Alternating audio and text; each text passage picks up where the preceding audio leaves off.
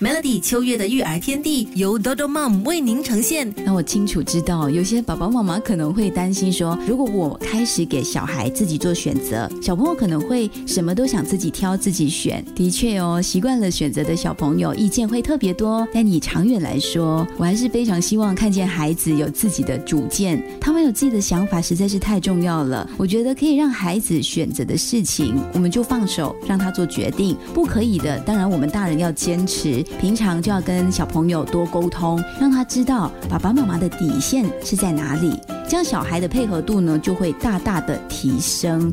透过选择题的练习，真的是可以提升亲子对话的质量。有几件事情呢，我会提醒自己，在这个选择对话里面，忘掉大人我们惯用的回应方式。第一个是不纠正，第二个不批评，第三件想要提醒的就是不预设。所以透过设计好玩的一些选择题，也能够让心更安定，又更靠近孩子的世界中哦。宝宝健康。的零嘴绝不能错过零嘴界中的佼佼者，Dodo Mom。